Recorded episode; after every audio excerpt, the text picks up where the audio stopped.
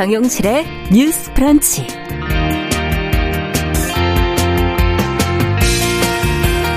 안녕하십니까 정용실입니다. 6일 지방선거 공천 규정을 두고 지금 국민의힘 내부에서 잡음이 일고 있습니다. 신설한 일부 조항이 또 특정인을 겨냥한 것 아니냐 하는 논란이 일면서 이 지도부가 서로 책임을 떠넘기는 그런 모양새인데요.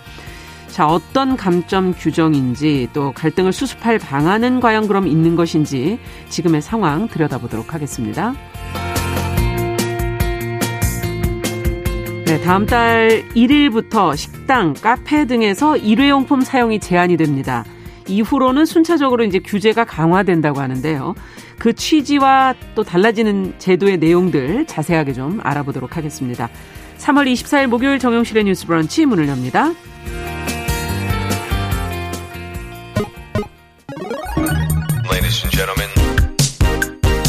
새로운 시각으로 세상을 봅니다. 정용실의 뉴스 브런치 뉴스픽.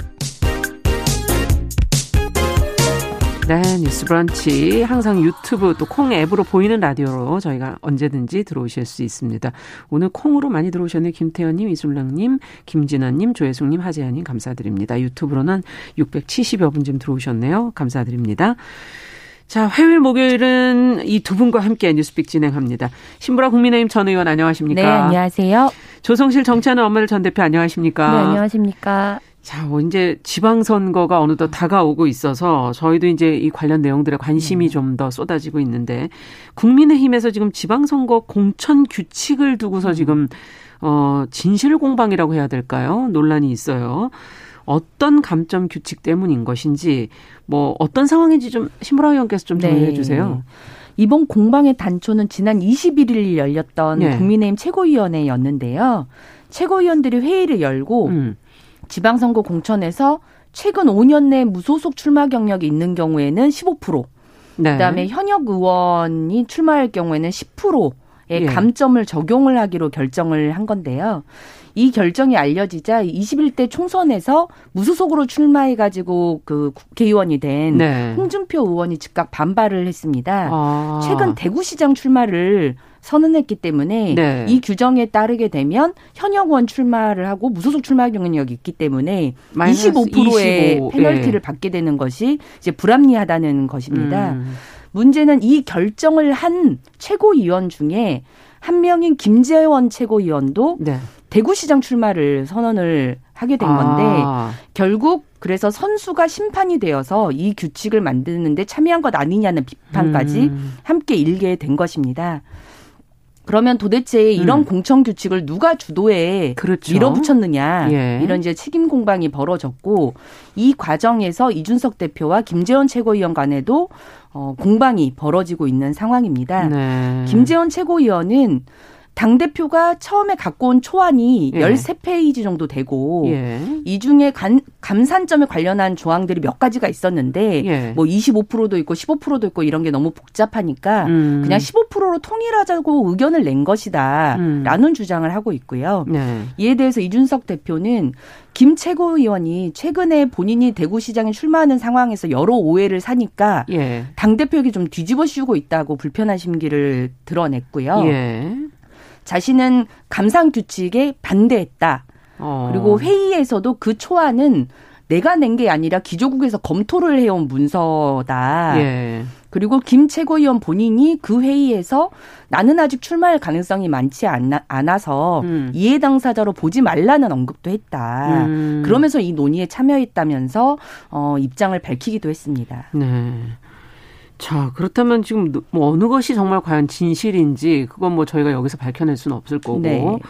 이 논란이 되는 조항에 대해서 조금 들여다보면서 객관적으로 이 문제를 좀 들여다보도록 하죠. 어, 어떻게 바라보고 계시는지, 보완이 필요하다고 보시는지 두 분 얘기를 좀 듣고 싶습니다. 조 대표님. 이 공천 규칙이라는 것이 지방선거뿐만 아니라 뭐 네. 국회의원 선거 때도 그렇고 늘 문제가 되는 부분이긴 하거든요. 예. 그러니까 이게 사실 선거라는 거는 흐름을 좀 타기 마련이고 국민적 요구에 맞춰서 음. 당내에 필요한 인물들 최적의 인물을 뽑는 것이 좀 공천인데 네. 그 과정에 국민의 개혁의 요구, 눈높이와 또 당내에 있는 사람들의 어떤 요구 간에 그런 정확한 지점이나 가장 당에 도움이 되는 지점을 찾는다는 굉장히 어렵습니다. 어. 근데 이번 같은 경우에는 현역원 같은 경우에 10% 감점을 예. 하게 하고 이제 무소속 출마 전력이 있는 경우에 15% 감점을 하겠다는 게 음. 결국에는 좀 어, 당을 이제 이탈했다 들어왔다 하면서 좀 당에 대한 기여도나 이런 부분에 대해서 음. 평가를 하겠다는 부분 예. 그리고 좀 현역원이 아니라 더 많은 어떤 뭐 예를 들면 전역원일 수는 있겠지만 음. 뭐 당장 우리가 갖고 있는 정치적인 품보다 좀 더 많은 인력이 이제 품원 플레이어로 들어올 수 있도록 하겠다는 문호를 예, 열겠다. 그런 개방성의 원칙을 좀 담보하고 있는 거라고 볼 수 있겠는데요. 네. 그래서 사실 저는 이 지방선거 이 규칙 자체의 문제라기보다 예.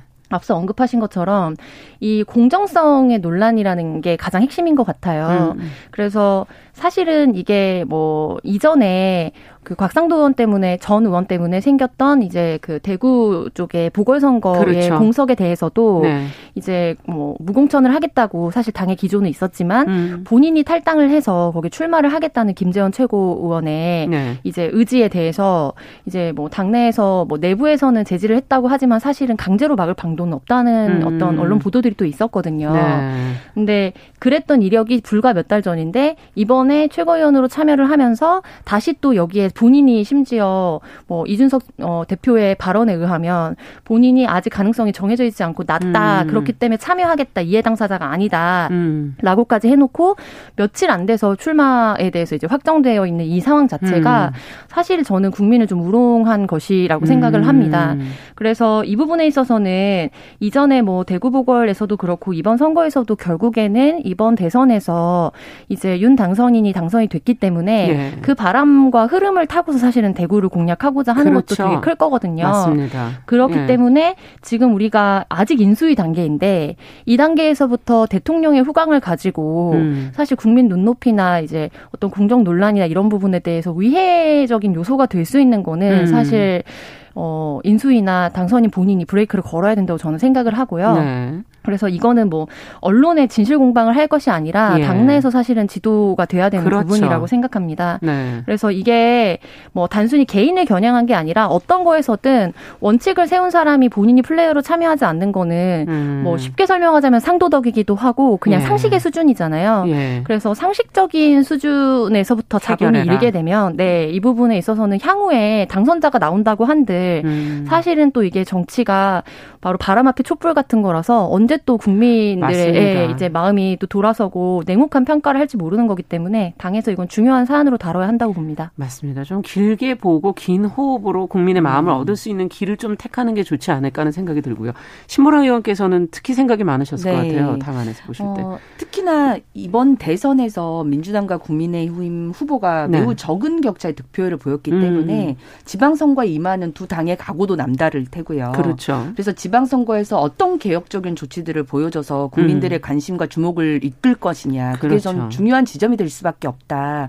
근데 실은 이 무소속 감산점 논란으로 인해서 음. 국민의힘 입장에서는 지금 지방선거를 앞둔 공청 관련한 개혁 조치들이 네. 오히려 묻혀버리는 상황인 것 같아서 저는 그게 더 안타깝게 좀 느껴졌습니다. 어. 우선 논란이 되는 조항에 대해서만 우선 평가를 좀 해보자면 예. 김재원 최고위원이 저는 의도하건 의도하지 않았건 결국 선수가 심판론에 관여했다는 시선은 음. 저는 피하기 어려워졌다. 당사자다. 네. 예. 그리고 저도 지난 지도부에서 최도 최고위원을 지냈지만 예. 여러 의결과 관련했을 때 이해 당사자가 될 경우에는 배척 조항이 있어요. 아. 그래서 잠시 회의에서 이석을 하는 방식으로 예. 그 의결에선 배제를 합니다. 그렇죠. 네. 근데 음. 언론에 보도된 내용을 바탕으로 보면 어쨌든 그 조항 의결 당시에 출마 가능성이 없다면서 의결에 참여했기 때문에 음. 이해 충돌 여지가 커진 상황이고요. 네. 그래서 그 안을 누가 제시했냐, 뭐 초안을 누가 만든 거냐, 음. 어, 누구 누굴 결국 저격 저격한 거냐 음. 이런 공방 위에 저는 중요한 것이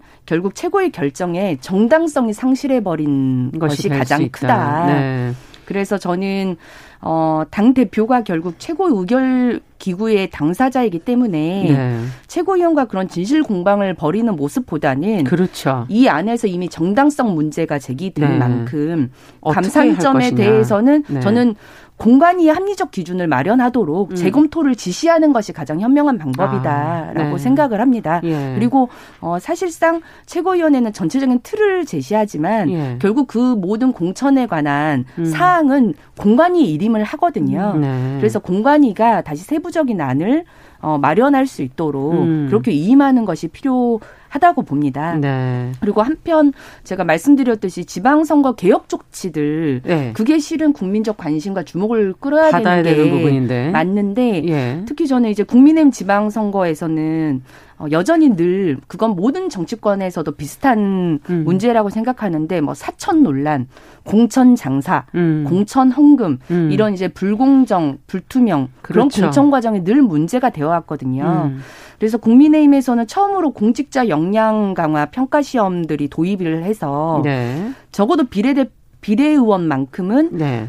어, 등급 일정 정도 등급 이상이 되어야만 음. 공천 자격 심사 자격을 부여하는 것 네. 이런 것들을 통해서 공직자로서 공직 수행에 역량도 안 되는 사람이 어떤 공천 장사나 뭐 그런 그렇죠. 것들을 통해서 사천으로 가는 것 음. 그런 논란을 막고 공정성이나 객관성을 검증하자는 거 저는 이런 시도는 네. 정말 어, 좀 필요한 부분이다라는 생각을 했고요. 그러네요. 이런 이런 개혁 조치들 음. 그리고 이준석 당 대표가 그 어, 국회의원 선거구별로 음. 지금 법적 조항상을 반드시 여성 1인을 공천해야 된다는 조항이 음, 있습니다. 음, 네. 그런데 사실 많은 당협들에서 그 1인을 어, 당연 거의 그 당선 가능성이 높은 가번에 배치하는 게 아니라 음. 나번에 배치를 해서 결국 음. 의회 진입을 사실상 막게 하는 음. 어, 그런 결과들이 많이 있었기 네. 때문에 정말 여성 우선 공천에 어, 맞다 맞게 하려면 음. 가번에 우선 공천을 할 수 있도록 하는 네. 것도 적극 검토하겠다는 발언을 했어요. 아, 그래요? 저는 예. 이런 개혁 조치들이 좀 반영이 예. 되는 부분들을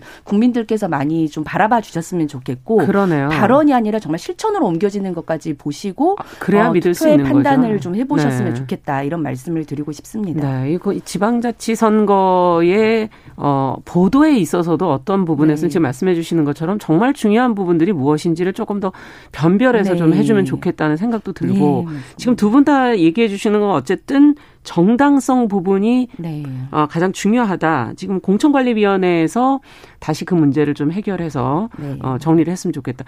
조 대표님께서는 어떻게 보십니까? 다른 어. 게더 보완돼야 될 부분도 있을 것 같은데. 네, 저는 이 이제 좀 추가적으로 덧붙이고 싶은 부분이 있는데요. 그거는 국민의힘뿐만 아니라 네. 뭐 다른 뭐 민주당을 비롯한 그렇죠. 모든 당에 사실은 좀 적용이 되는 부분인데 지난 대선 당시에 막판에 이제 민주당이 어 이제 이제 역 역전을 하고자 하는 음. 어떤 타이밍에 내세웠던 큰 카드가 이제 개헌 카드하고 정치개혁 그렇죠. 관련된 정치개혁. 카드였습니다. 네. 그 중에 이제 뭐 예를 들면 연동형 비례제 같은 경우에 국민들이 이미 실패한 경험을 가지고 있기 때문에 예. 그것보다 더 앞에 내세웠던 게 대통령 결선 투표제와 음. 그리고 이 지방선거 같은 경우에 중대선거구제로의 이제 그 선거구 획정 관련된 이야기를 했었거든요. 네.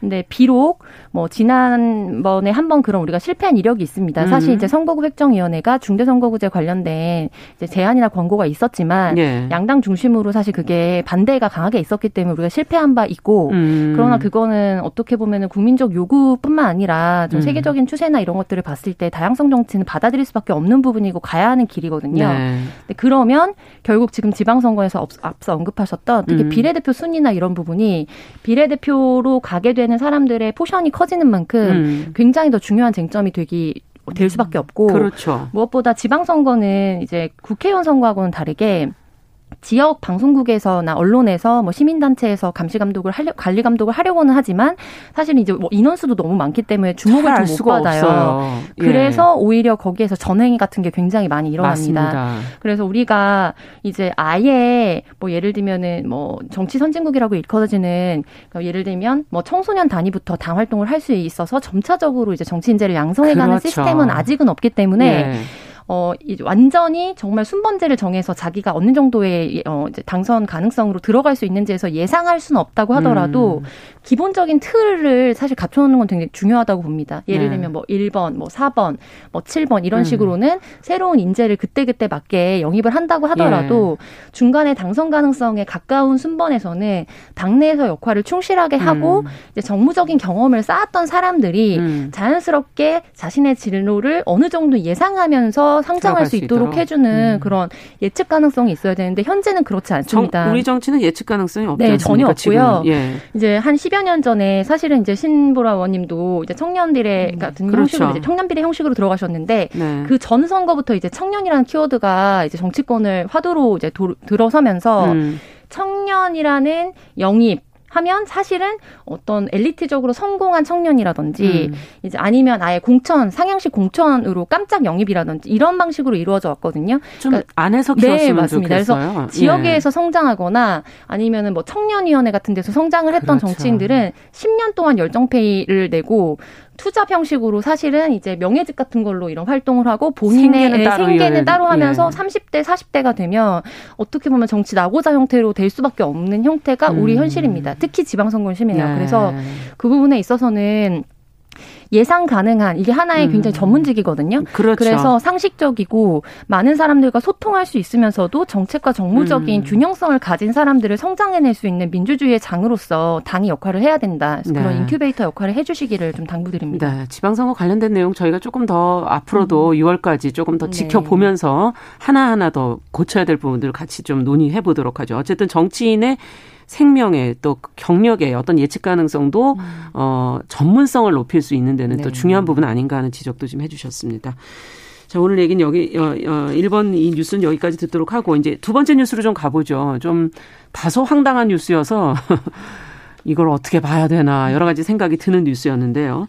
대구의 한 여자 고등학교 앞에 괴상한 현수막을 내건 남성이 지금 경찰에 붙잡혔습니다. 결국은 지금 정신병원으로 가게 됐다는 지금 보도가 나왔는데, 어떤 일이 벌어진 거고 왜 병원까지 가게 된 건지 조 대표님께서 좀 정리를 해 주시겠어요? 네, 공교롭게도 오늘 좀 대구 관련된 이야기를 많이 하게 되는데요. 네, 죄송합니다. 네. 대구 한 여고 앞에 네. 그러니까 13세에서 20세 사이에 60대 할아버지 아이를 낳고 음. 살림할 희생종을 구한다. 뭐 이런 형식이 예. 굉장히 참혹하고 좀 뜨악하는 플랜카드가 걸려서 이게 인터넷에서 돌아다니기도 아. 하고 한 프로그램에서 뭐 보도를 하기도 하고 했거든요. 네. 그래서 이제 저는 사실 이거를 뉴스로 봤을 때 이건 합성이 아닐까 할 정도로 사실 믿어지지, 좀, 네, 믿어지지 않는 거죠. 수준이었어요. 네. 근데 이제 대구에서 이, 어, 이 사람을 5개 광고물법 위반 등의 혐의로 입건했고 사실 제가 이제 방송이라서 다 읽진 않았지만 그 음. 플랜카드의 원문을 보면 굉장히 더 어, 이제 뭐 깜짝 놀랄 만한 수준이거든요. 아. 그래서 이제 한 방송에서 인터뷰를 했을 때는 실제로 여성 부모에게 허락을 받으면 문제가 없다. 본인이 자, 종손이기 때문에 아이를 낳으려고 했다라는 본인 입장에서는 아. 명확한 의지를 좀 표명한 바 있습니다. 근데 좀 문제가 된 거는 예. 어 이분을 5개 광고물법 위반으로 이 사람을 예. 좀 구속 수사를 해달라라는 경찰의 요청에 대해서 어 구속 수사를 받지 못하는 상태로 음. 이제 이게 또 기각이 네, 된 겁니까? 기각이 된 상황입니다. 네. 네. 그거는 이제 이게 5개 광고물법 위반인데 현장에서 잡힌 것도 아니고 음. 이제 사실은 이게 구속의 원칙에는 뭐 부합하지 아니한다는 게 법원의 판단이고요. 네. 근데 어떻게 보면 다행히도 경찰이 이에 대해서 그렇지만 이제 재범 우려가 심각하고 있다라고 음. 해서 좀 행정명령의 형태로 행정입원을 진행을 음. 시켰습니다. 네. 그래서 경찰 요청으로 현재는 정신병원에 좀 이송이 되어 있는 상황이고요. 음. 이거는 정신건 강 건강복지법에 근거해서 진행이 되었고 음. 3개월 정도 이 안에서 전문가의 이제 검토를 받다가 어. 뭐 내원 치료가 가능할지 아니면 네. 계속해서 입원 치료를 해야 될지가 결정될 음. 상황에 놓여 있습니다.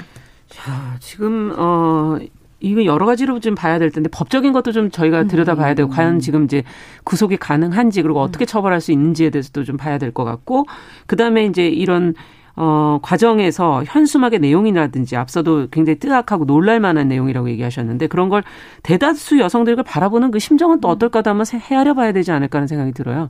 두 분께서 좀 간단하게 좀 얘기를 해 주신다면. 예, 우선 청취자 여러분들께서 아시는 분들도 있고 모르시는 분들 혹시 계실 것 같아서 예. 그 현수막 내용을 보면 할 60대 할아베 아이 낳고 살림할 희생종 13세에서 20세 여성분 구함 이런 내용이에요. 그 외에도 좀 더 더 심한 언어도 있는데 예. 그러니까 거의 그런 그런 내용의 믿을 수 없는 내용의 현수막을 그 차량 이제 에다가. 왼편에 붙여가지고 아. 그걸 학생들이 다니는 학교 앞에 버젓이. 세워두고 그 홍보를 한 겁니다 사실상. 네. 그리고 그 증거가 학생들의 사진으로도 찍혀 있고 음. 학생들에게는 성적 모욕감을 불러 일으켜는 부분들이 있고 네. 어 그게 이제 미성년자에게 성행위를 뭐 홍보 종용하는 어떤 그런 행위 자체가 실은 뭐 위법적이잖아요 누가 그렇죠. 봐도. 그렇지만 어쨌든 경찰이 이 사람을 그래서 현행범으로 체포를 하고 예. 법원에 구속영장을 청구했으니 네. 당연히 구속돼야 되는 거 아니냐. 라고 일반인들은 생각하죠. 그랬는데 네. 이제 이게 기각이 되다 보니 예. 이게 어떻게 기각이 되느냐. 네. 근데 저도 이제 법률 전문가는 아니지만 내용을 좀 살펴보니까요. 법원은 이 현행범의 책 체포 요건을 예. 경찰이 이제 충족하지 못했다 합리적으로 어. 그게 가장 큰 사유라고 좀 보여집니다. 네. 왜냐하면 어 우리가 이제 신체 자유랄지 이런 것들이 있기 때문에 음. 체포 영장 없이는 체포할 수 없잖아요. 그렇죠. 기본적으로는. 예. 근데 현행 범일 경우에는 체포 영장 없이도 가능하죠. 어, 체포할 수 있다라고 네. 하는 형사소송법상의 조항이 있습니다. 음. 다만 그 체포에 대해서는 명확한 그 필요성과 요건을 규정을 하고 있는데요. 네. 어, 보면 그 일정 요건을 갖추도록 되어 있는데 뭐 행위의 명확성, 음. 그다음에 범죄의 현행성. 음. 그러니까 그 범죄가 현재 진행되고 있는 상황이거나 예. 바로 이제 그 범죄가 범행이 끝나고 나서 음. 잡거나 네. 아니면 도망치려서 잡거나 네. 어 그 다음에 신체에 뭔가 증거가 있기 때문에 무조건 잡아야만 하는 경우 네.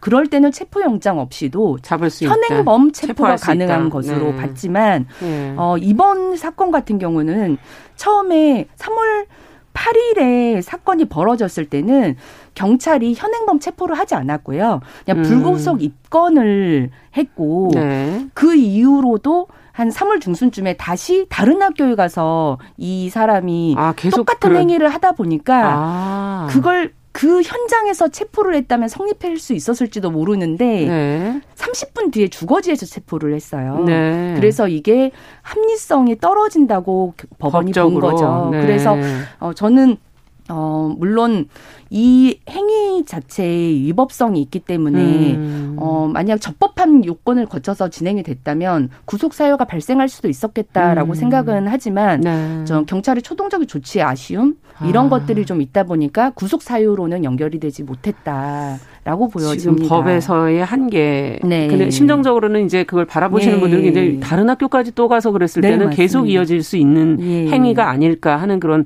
두려움이 일단 있는 거죠. 4222번님께서 저도 봤다고 그러셨어요. 예. 기가 막혔다고 어른으로 부끄럽다 이렇게 네. 지금 올려주셨는데 자, 어떻게 해야 될까요? 이, 이 상, 여성들의 심리 또 학생들의 그 심정도 좀 헤아려야 되지 않을까요?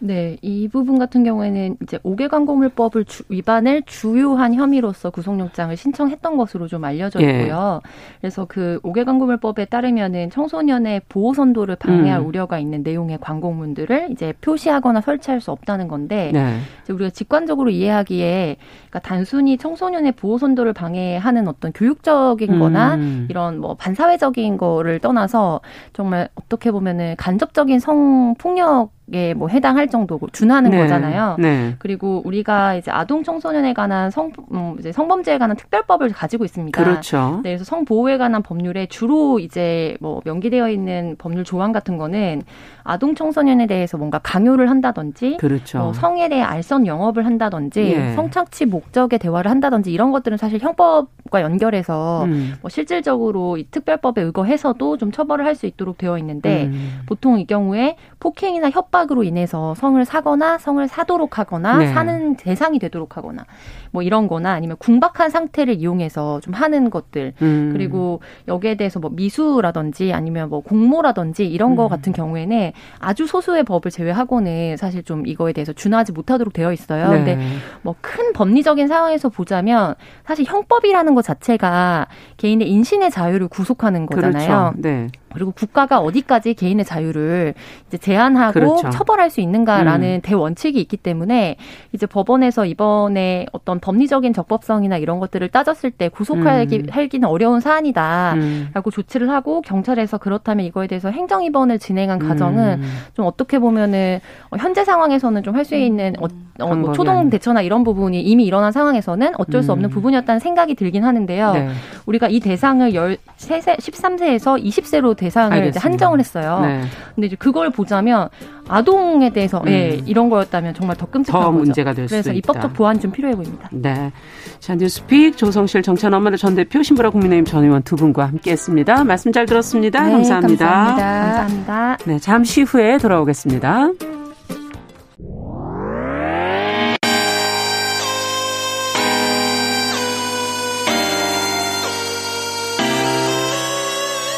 어떤 사람들은 삼루에서 태어났으면서 자신이 삼루타를 친 것처럼 생각하며 살아간다라는 음. 말이 있어요. 3분 즉석칼에 만들듯이 법안을 뚝딱뚝딱 잘 만들어내시는 분들이 왜 여기에 대해서는 음. 이렇게 직무유기를 하고 있을까 그런 문제가 들고 따끔하게 예. 여성 팬티에 달려있는 정체불명, 의미불명의 리본에 대해서 생각을 하게 됩니다. 도대체 이 아이는 왜 있는가? 경쾌하게 정말 그런가요? 외신도 당황한 거죠. 이 사건을 보고 예. 도대체 한국에서 무슨 일이 벌어지고 있는 거냐. 음. 이거 한국의 성보수주의 때문 아니냐. 할 말은 하면서 같이 고민해 한번 고민해 보겠습니다. 세상을 보는 따뜻한 시선. 정용실의 뉴스 브런치. 정용실의 뉴스 브런치 듣고 계신 지금 시각 11시 31분입니다.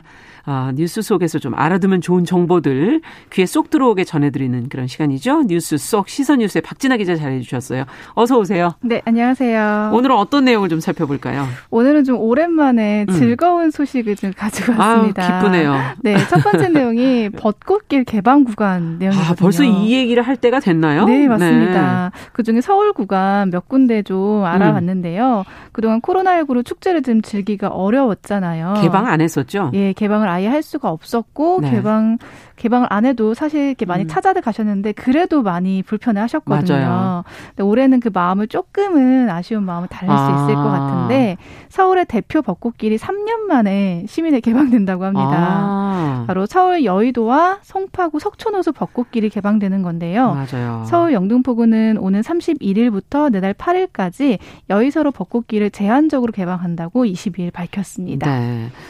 아직 좀 오미크론의 네. 숫자가 네. 뭐 뭐확 줄질 않아서 정점을 정말 지난 건가 조금 조심스러운 측면이 있긴 합니다만 네. 그래도 오랜만에 뭔가 좀 활기가 도는 소식이라서 음. 기쁜데 어떻게 즐길 수 있는 조금 더 구체적인 내용도 알려주세요. 네, 우선 시민들은 음. 평일 오전 9시부터 오후 10시까지 그리고 주말은 오전 8시부터 오후 10시 사이에요. 서강대교 남단부터 국회의원회관 사거리 1.7km 구간을 벚꽃을 즐길 수가 음. 있습니다.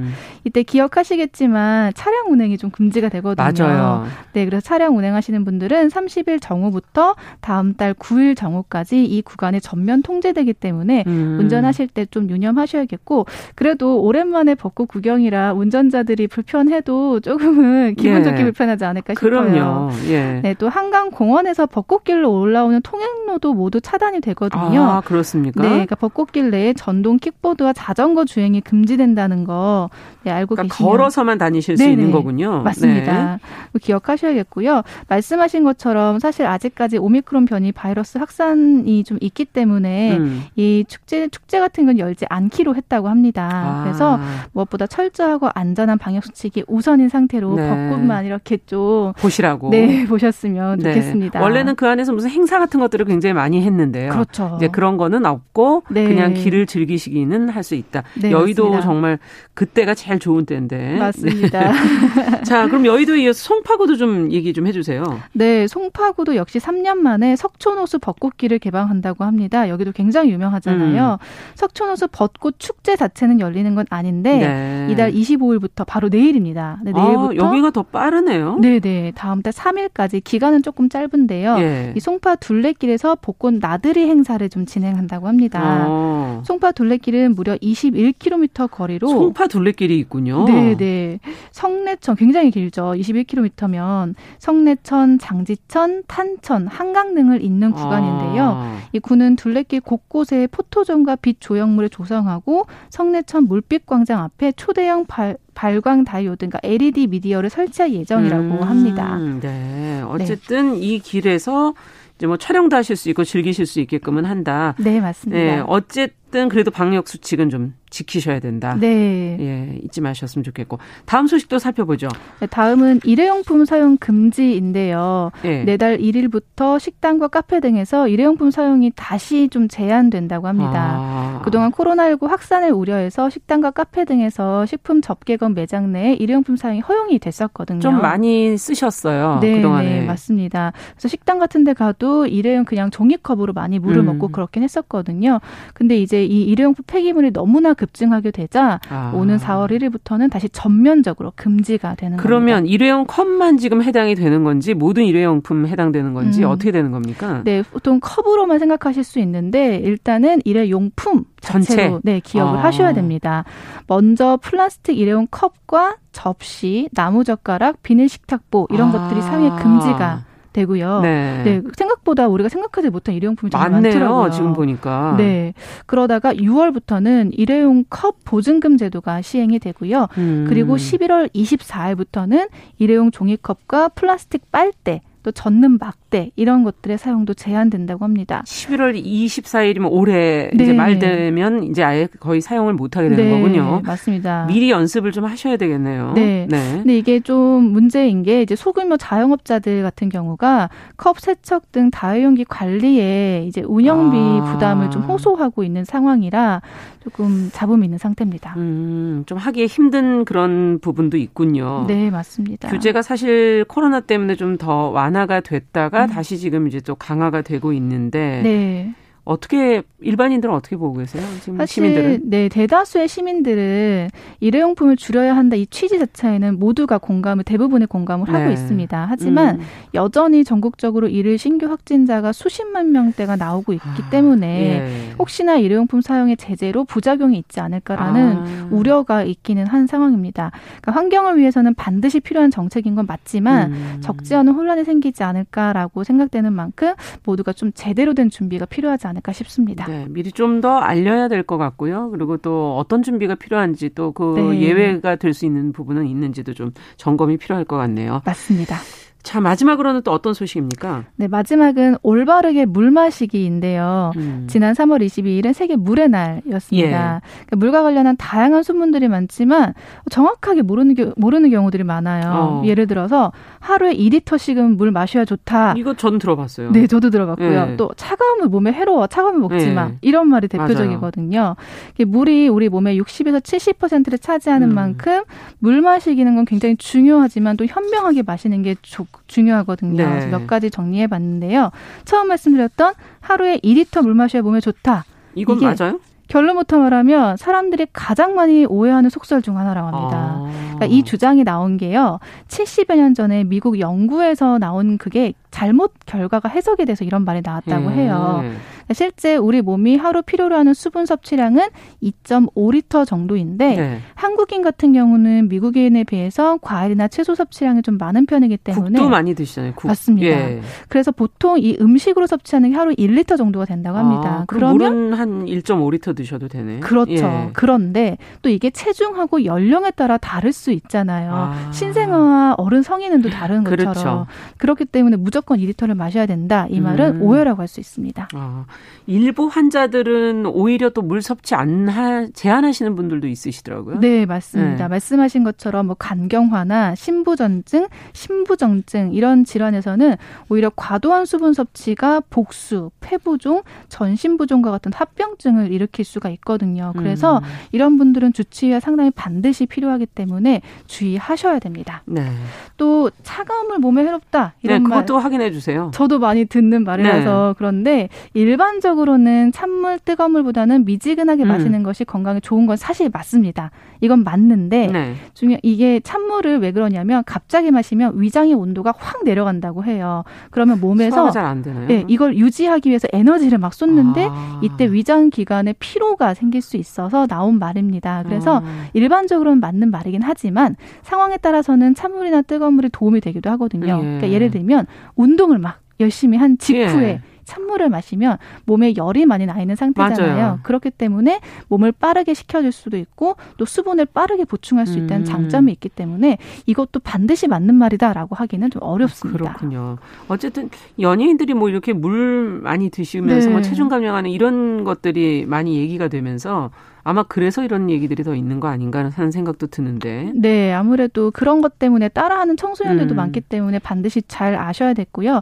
특히 또 중요한 건 물은 양도 중요하지만 음. 섭취 간격이 더 중요합니다. 네. 통상적으로 체내에서 2시간 정도 지난 뒤에 소변으로 배출이 되는데 이때 그래서 한꺼번에 물을 많이 마시면 신장에 기능에 음. 무리가 가고요. 또 혈중 나트륨 농도가 갑자기 이렇게 떨어지게 됩니다. 물을 아. 많이 마셨기 때문에 예. 그런 점이 있을 수 있고 이 전화투륨은 두통이나 구역질, 현기증, 근육 경련뿐 아니라 뇌장애까지 일으킬 수가 있기 때문에 물은 양도 중요하지만 얼마나 조금씩 음. 적당히 나눠 마시느냐 이것도 중요하기 때문에 꼭 기억하셔야겠습니다. 네, 오늘 중요한 소식들 잘 들었습니다. 뉴스 속 시선 뉴스 박진아 기자와 함께했습니다. 감사합니다. 감사합니다.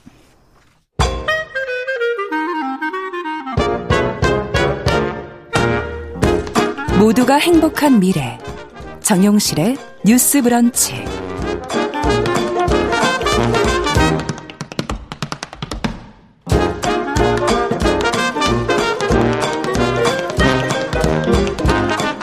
정용실의 뉴스 브런치 듣고 계신 지금 시각 11시 41분입니다.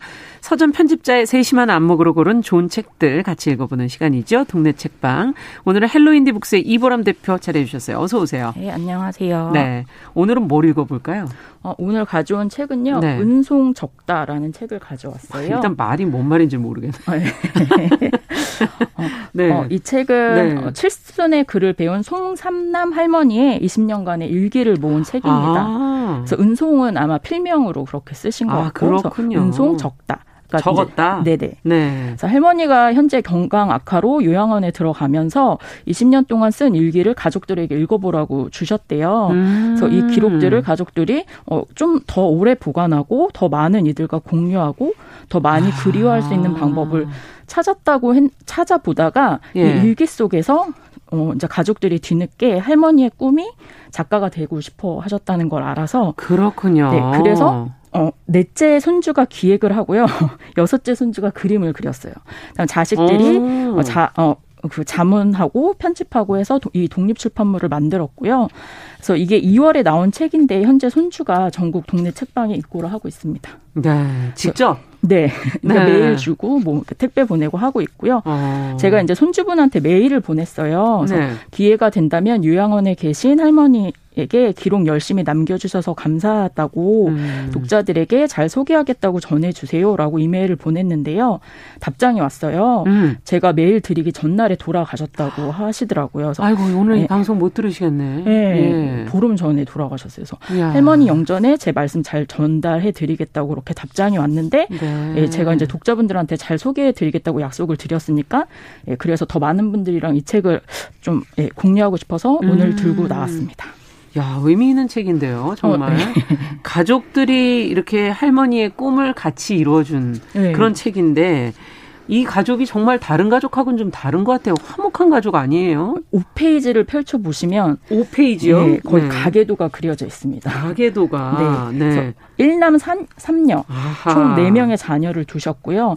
또 4명의 사위와, 사위와 며느리가 있고, 그 네. 밑에 8명의 손주들이 있습니다. 그러니까 모두 모이면 18명의 대가족인데요. 그러네요. 어, 본문은 이제 2002년부터 2020년까지 그 송삼남 할머니가 쓰신 일기가 담겨져 있어요. 그래서 음. 일기를 일기를 보다가 제가 어 시연이가 수능을 봤다는 내용이 나와서 시연이가 누구야? 그러면 이제 가계도를 예. 네, 첫째 어, 손주입니다. 맞손주. 네. 네. 첫째 딸의 첫째 첫 손녀가 시연이고요. 아. 그래서 등장 인물처럼 이제 가계도 보면서 일기를 살펴보시면 되고요.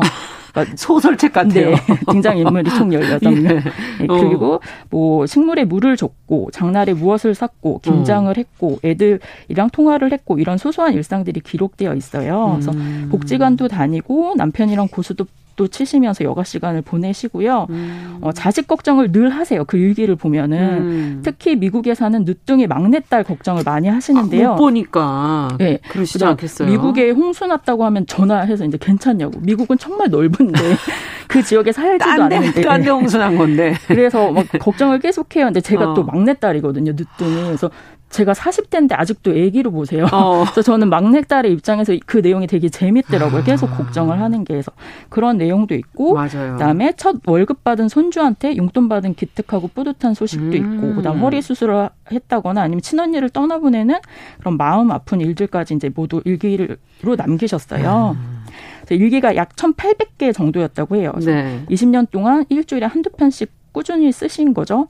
그래서 모두 다 실을 수는 없으니까 그 중에 일부를 추려서 책으로 아. 엮었고요. 그다음 뒤편 다 일기로 이루어진 건 아니고 네. 뒤편 파트에는 친정 엄마에 대한 그리움과 어린 시절 살던 고향, 그다음 유년 시절 이야기를 쓰신 게 있는데 그걸 실었어요. 아.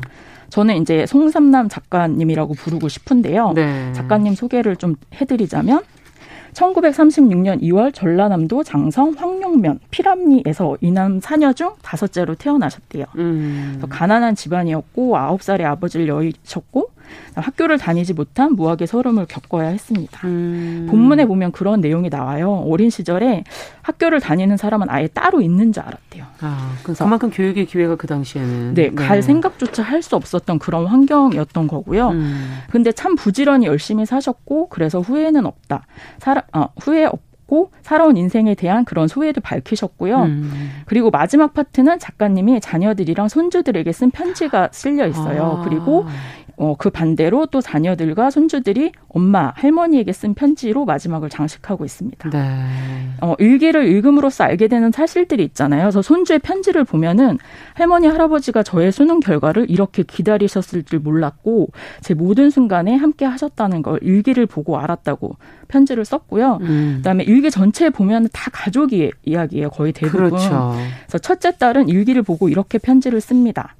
어, 늘 우리를 기다리던 엄마 마음을 알아, 알아차렸다면 엄마가 너무 기다리기 전에 짠 하고 나타났을 텐데. 일기 속에서 우리는 엄마의 세상이었나 봐요. 그것도 몰랐네. 투병 중인 지금도 엄마는 엄마의 세상을 그리워하고 계실 텐데. 빨리 세상이 좋아져서 한 걸음에 달려가 우리 엄마 꼭 안아주고 싶네요. 음. 첫째 딸이 엄마에게 쓴 편지 1분인데요. 아마 코로나 때문에 요양한 면회가 힘든 것 같아요. 그렇죠. 한동안 정말 힘드셨을 텐데. 네. 2020년에 이제 코로나 19 터지고 나서 연로하신 이제 어르신들한테 바이러스 치명 바이러스가 치명적이라서 외출이 힘들어지셨잖아요. 맞아요. 그 내용도 일기를 통해서 어떻게 일상을 보내셨는지 그런 걸 엿볼 음. 수 있는 부분이 있는데요. 복지관에도 못 가시고 어, 운동 외출을 못 하니까 아, 운동량도 적어지셨고 맞아요. 매 빠짐없이 다니던 절에도 못 가셨고 어. 사돈 어른이 돌아가셨는데 거기도 못 가셨고 어. 추석 때 가족들도 못 모였고 맞아요. 그래서 그런 2020년을 보내세요. 그래서 그때 쓰신 일기가 또 있어서 한 편 읽어드리면 지금 우리의 상황이니까 네, 네. 2020년 6월 21일 일기입니다. 아무도 오지 않았다. 코로나 감염을 예방하기 위하여 자주 연락이나 전하고 협조하자고 아버지가 밴드에 올려놓았더니 약속을 지키려고 하나 보다. 알면서도 한 집쯤은 오지 않을까 기다렸다. 엄마 마음이다. 그런 일기를 쓰셨어요. 네. 기다리셨나 봐요. 네. 실제 코로나 때부터 활동량이 적어지면서 아, 건강이 악화되셨다고 합니다. 음. 코로나19가 화목한 가정을 여러 가지로 더 아프게 한 것 같아요. 그래서 음. 이렇게 일기가 아니면 몰랐을 엄마의 속마음이 일기 곳곳에 담겨 있습니다. 네. 아, 일기를 이렇게 꾸준히 쓰셨다는 것만으로도 네, 너무 작가가 대단하시죠. 되시려고 했다는 것이 정말 와닿기도 하고요. 20년이 네. 결코 짧은 시간이 아닌데. 아유, 저희도 뭐 메모를 해도 뭐 한 1, 2년은 해도 그 후에 이렇게 길게 하게 되긴 참 어렵거든요.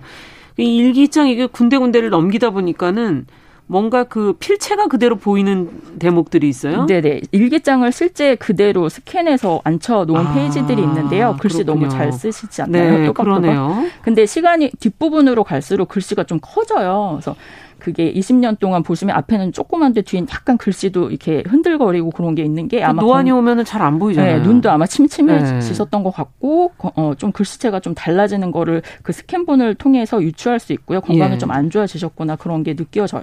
음. 그리고 독립 출판물 중엔 가족의 일기나 기록을 되도록 날 것 그대로 페이지 음. 앉혀서 이렇게 책을 만드는 경우가 좀 자주 있는데요. 그렇군요. 몇 건을 소개해 드릴게요. 네. 젊은 나이에 일찍 떠나보낸 오빠의 추억을 기리기 위해서 오빠의 초등학교 그림 일기장을 스캔해서 만든 책이 있어요. 아, 오빠 일기라는 책이고요. 네. 그다음에 할머니 음식을 먹고 자란 손녀가 할머니가 마, 많이 연로해지시 갖고 더 이상 요리를 할 수 없게 되자 네. 할머니의 삐뚤빼뚤한 글씨로 적은 레시피에 손녀가 그림을 그려서 만든 할머니 요리. 저 이거 집에 있어요. 어. 그, 문법 다 틀렸는데 너무 좋지 네, 않아요? 네, 맞아요. 그 이렇게 멸치도 막 그려놓고. 음, 맞아요. 네. 그다음에 의대에 입학할 만큼 수제였던 아들이 조현병에 걸려 정신병원에 어, 입원한 후 그동안 아들이 썼던 글들을 모아 시집으로 만든 해는 웃음 다른 울음. 음. 등이 이런 책들이 독립출판물 돼 있고요. 네. 이런 책들은 진짜 뭐 수천 부, 수만 부가 팔리는 베스트셀러 그런 책은 아니지만 가족들한테는 세상 어떤 책보다도 되게 가장 소중한 책이 아마 이 독자 있잖아요. 입장에서도 뭔가 아주 음, 친근한 맞아요. 누군가의 내밀한 속사를 좀 보는 것 같은 음. 좀 그런 느낌이 드는 책이더라고요. 어, 그래서 네. 되게 의미가 큰 책이라고 음. 생각이 들고요. 음. 오빠 일기에서는 책 소개글에 이 세상에 이런 사람이 살아 있었다는 것을 사람들이 기억해줬으면 좋겠다라고 음. 적혀 있어요. 그리고 해는 웃음, 다른 울음의 소개글엔 이런 글이 있습니다.